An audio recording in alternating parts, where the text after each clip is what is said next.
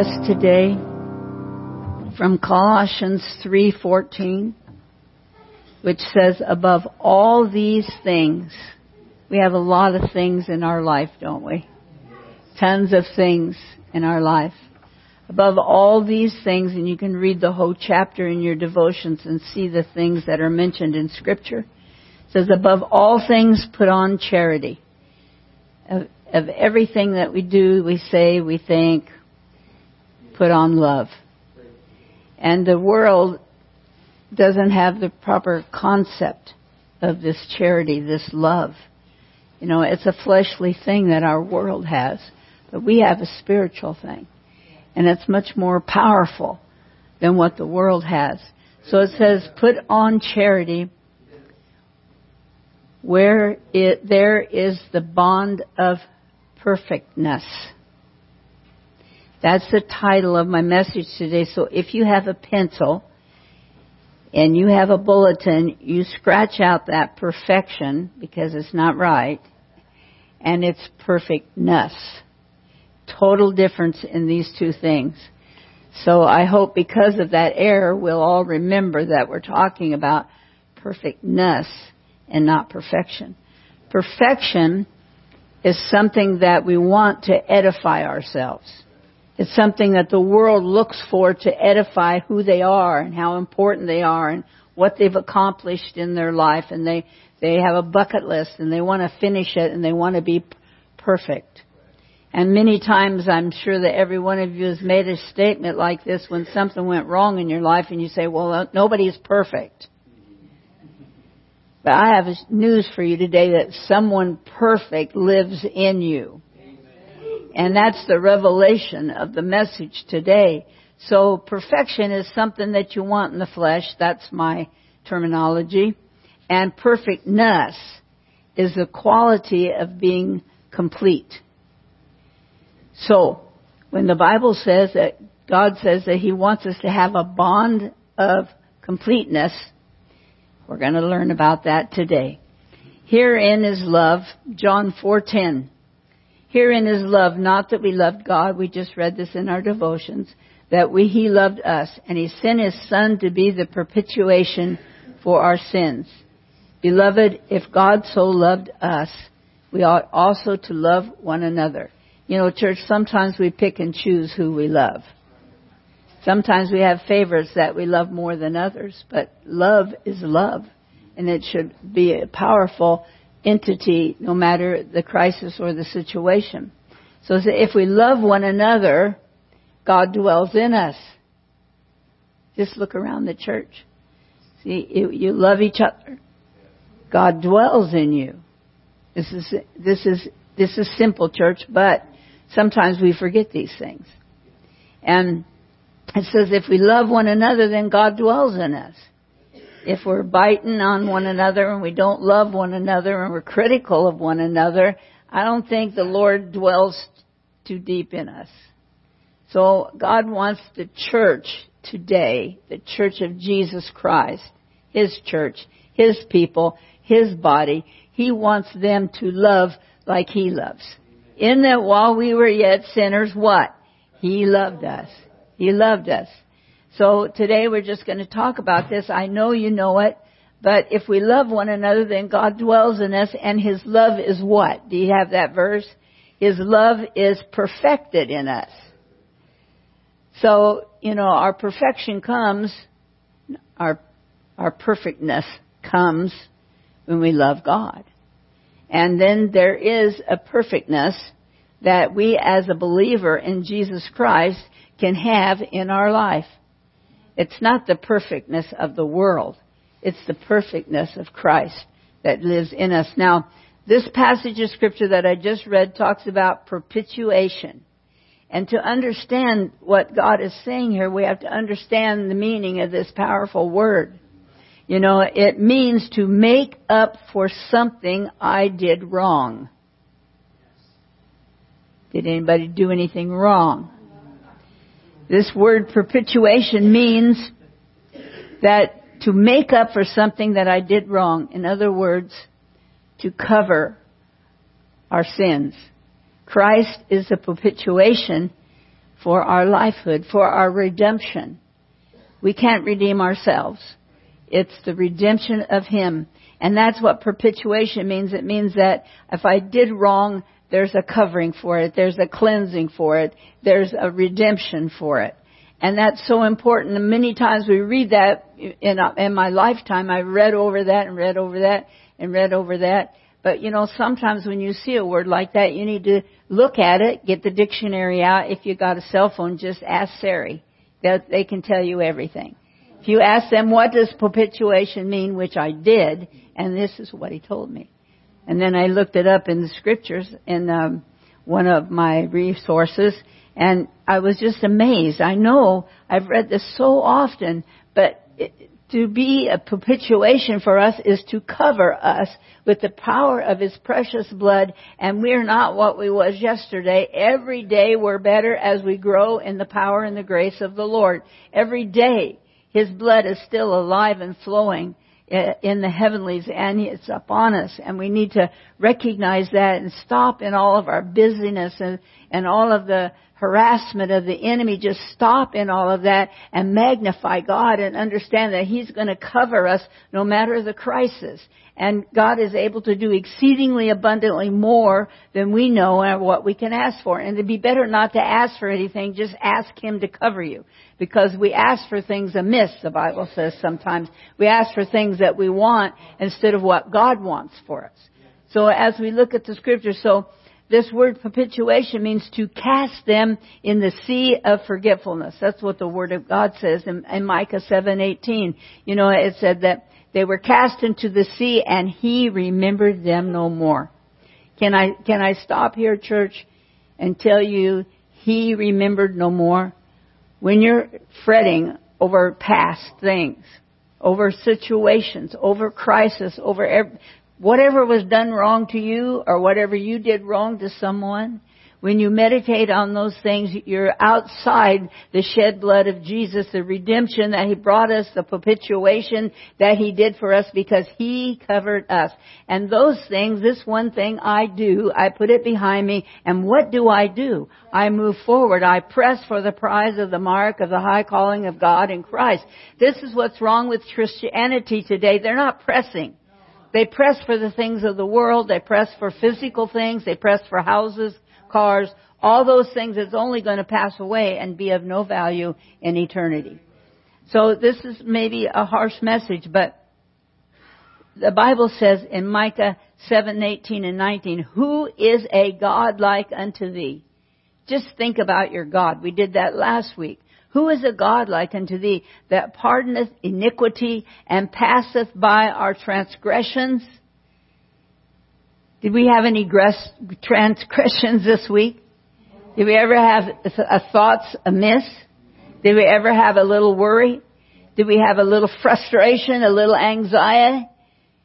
Did we just see something and we didn't like it so we thought about it and didn't think spiritually or kind or good about it? You know, our God is so awesome.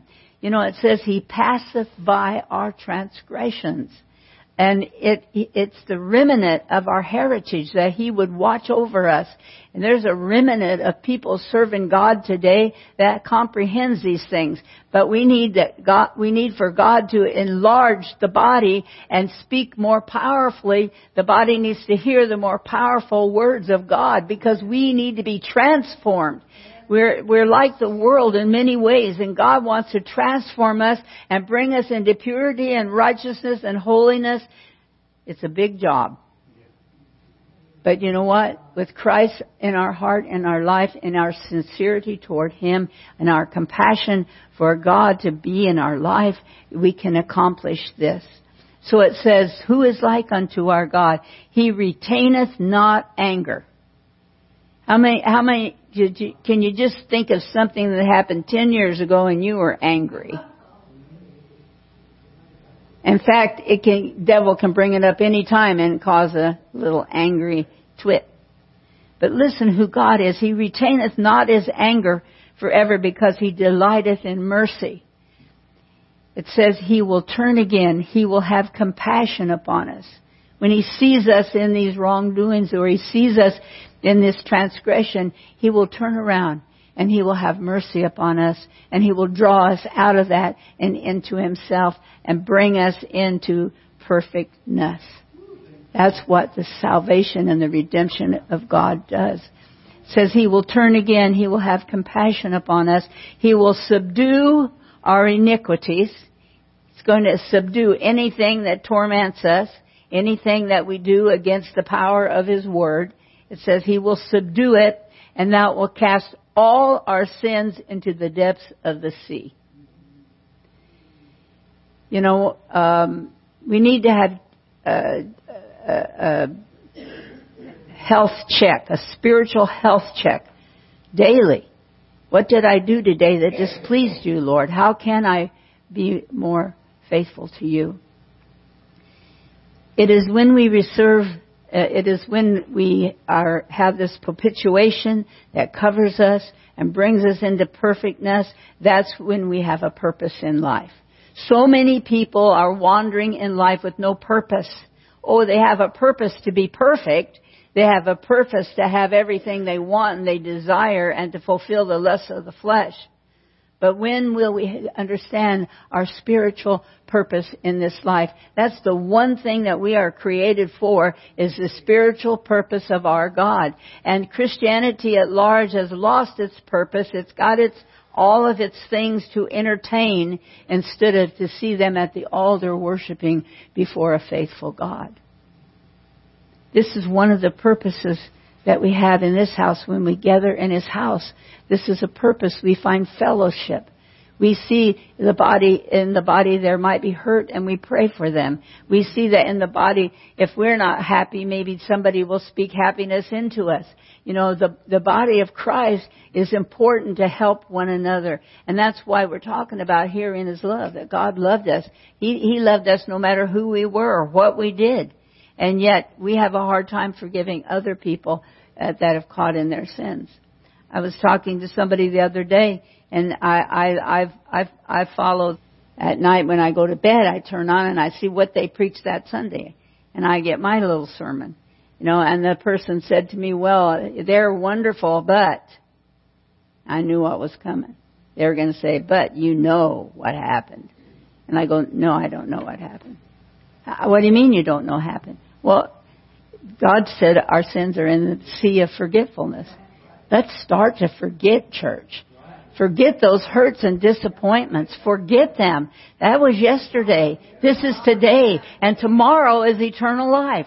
So let us, let us lay aside those things that so easily beset us and let us look toward the prize that God has for us, the eternal life. I mean, maybe we don't have everything we want here, but in heaven it'll be okay.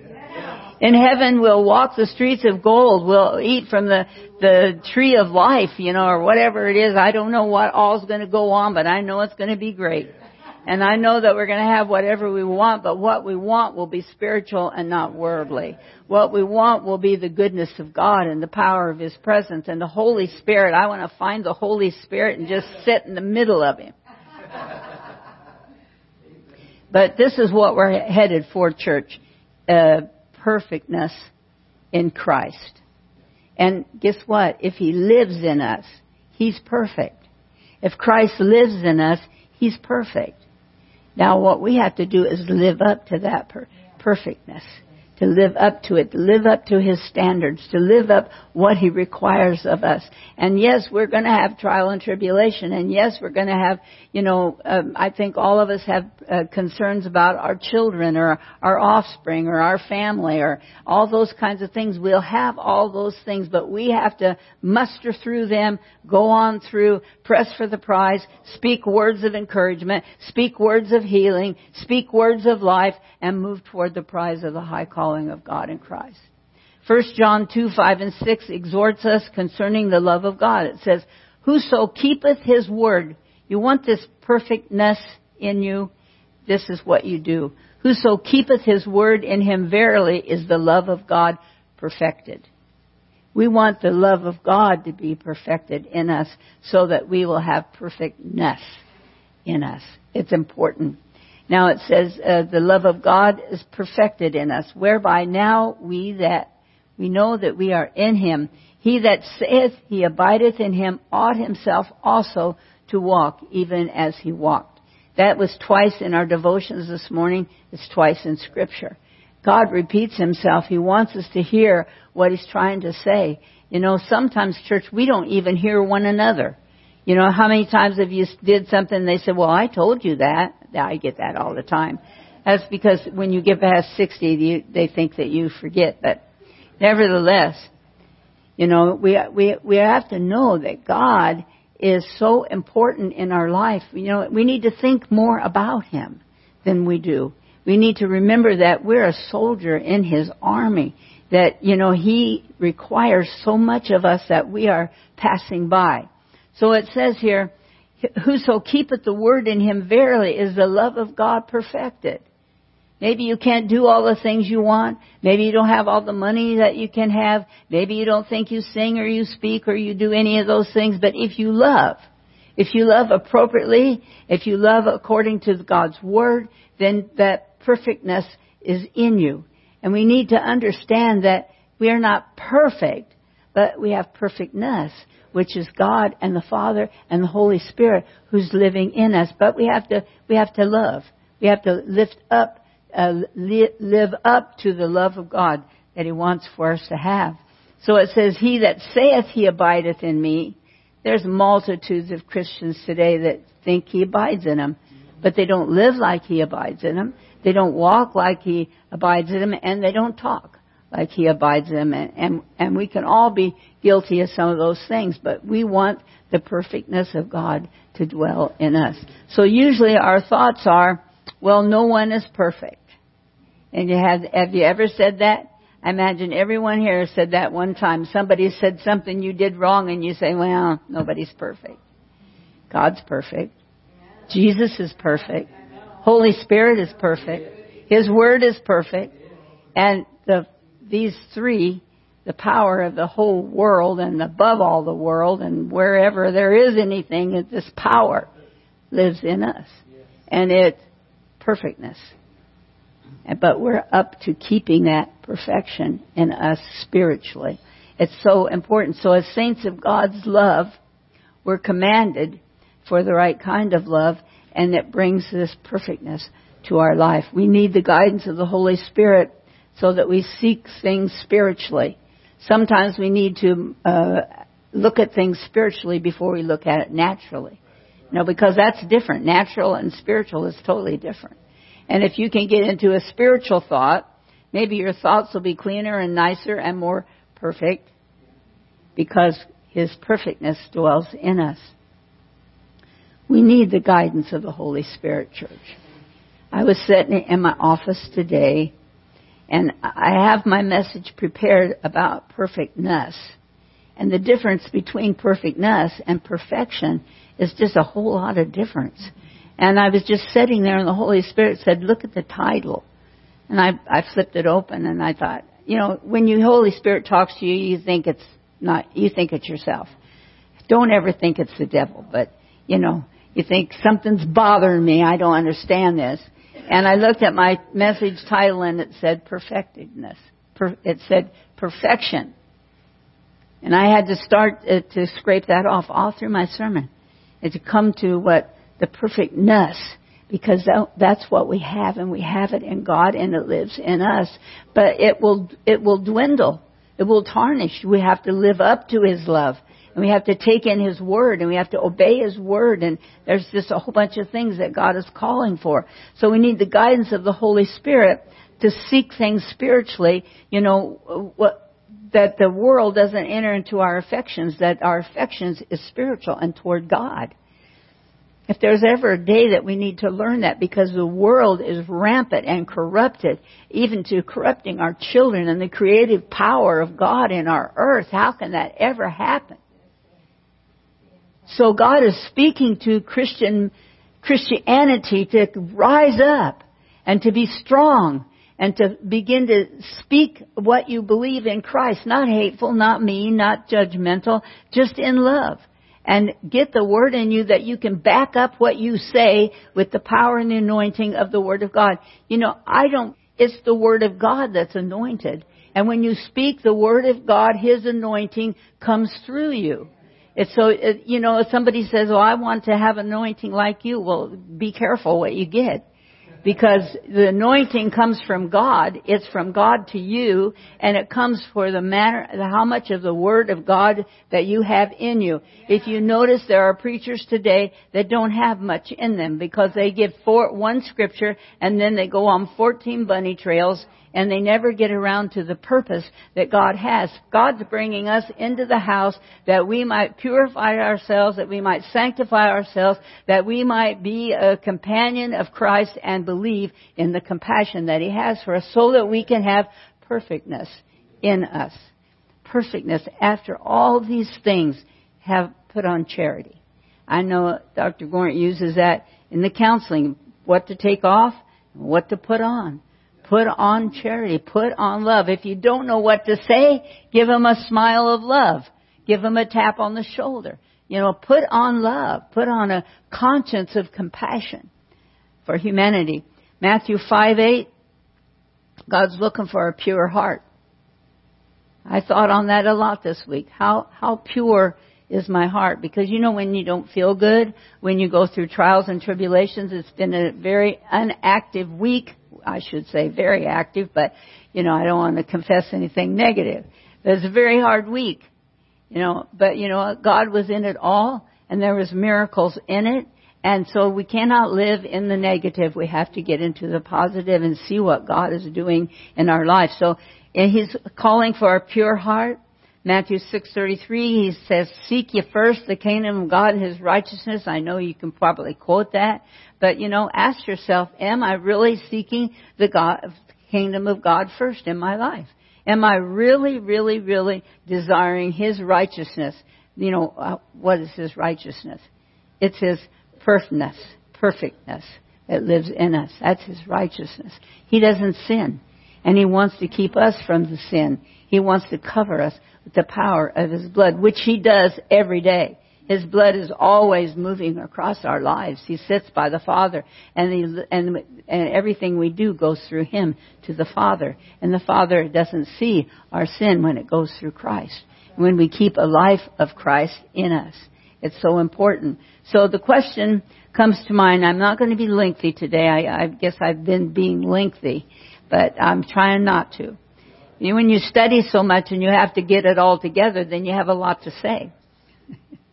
Perfection, perfectness in a born in the in the born again believer. This is questions. What witness do we bear of His love in us? Do we can we look at ourselves and ask ourselves that question? What witness of His love do we bear in us?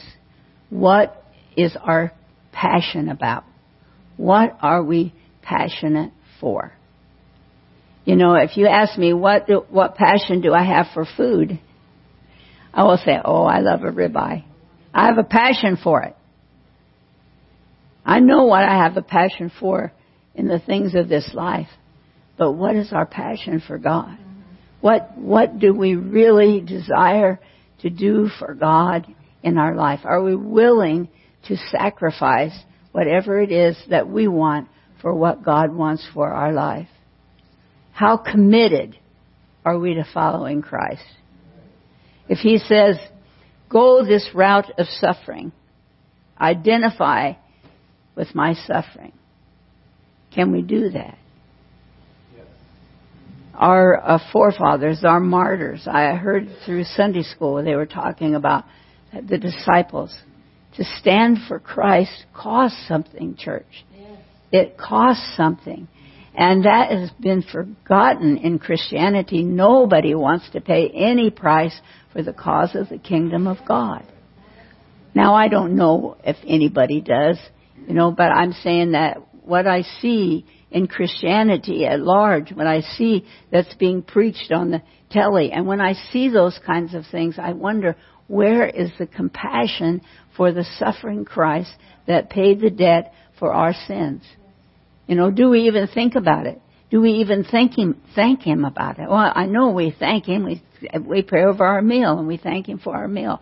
But God is looking for something that comes from our innermost being, not just from our lips, not just, you know, sometimes we smile because we think we're required to smile. But our smile should be because the love of God germinates within us and it just comes up automatically. There are questions that should stir our hearts. Christianity has, has got a lot of world in it, church. Christianity has a lot of world in it. And we're supposed to bring Christianity into the world and not the world in the church. It's nice to have a beautiful edifice, but that's not the purpose. The purpose is to have a beautiful relationship with Jesus Christ. You come to his house to worship him, to glorify him. What should our perf- perfectness look like? It should look like him. It should be merciful. It should be long suffering. It should be gentle. You know where we're at? It should bear the fruit of the Spirit. That, that's what God is calling for today. And then the 14th verse of that passage of scripture is above all things. Above all things, the mercy, the grace, the long suffering, the fruit, put on charity. Take on the love of God. When we measure up to things, we are reminded of Romans 12:2 it says be not conformed to this world we are transformed to the renewing of our mind. And we may prove what is good, acceptable, and the perfect will of God. We cannot no longer just amble along as a Christian in the sea of life. We have got to raise up a standard. We have got to raise up a banner of holiness, righteousness, purity. We have got to think through our conversations, think through our decisions, think through our way of life, and we have to do what we can to glorify God. The only way we can come to His perfectness is to let Him live fully in us. And when He lives fully in us, and we're striving for the best we can do in the cause of the kingdom of God. I was so amazed that the Sunday school lesson was sort of about this. The opportunities. There are many, many opportunities. Somebody says, well, I, I need an opportunity. Well, great. Get two strong rakes and go out and rake those rocks in the, lo- in the parking lot. No, I'm serious. We need the space in the parking lot and there's these big lumps of rocks. You know, do something. Find something to do for the cause of the kingdom. Do it spiritually. Call Diane and minister to her and say, let me pray for you at the end of the conversation. You know, or do something physically. But ask what you can do. That's where it starts. When you start to be faithful in the little things, then God will make you ruler over many things. So I'm going to pause here and have part two next week. I want this to sink in. I want us to be better for God. I want us to be more thoughtful for the kingdom of God. Where are we in our spiritual condition? Where, where are we? If somebody says, where are you? Can you say, well, I love the Lord with all my heart and, and this is what I do for God? And, or do you just look at them and say, I, I want to worship Him more? We can never worship Him enough, church.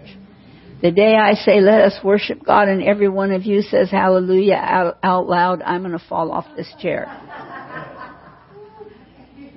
I don't care for boisterous sound for no reason, but I like to hear the sound of people worshiping God. Thank you, Jesus. God, we love you today.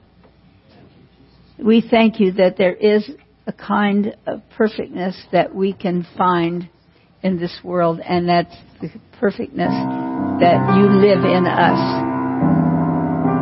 We thank you, Lord, for your word today. We ask you to bless the gifts that are given. We ask, Lord, that you would just force the power of your word into us, that we might grow and be a standard, a bulwark for the cause of the kingdom. In Jesus' name we ask it. All God's people said, Amen.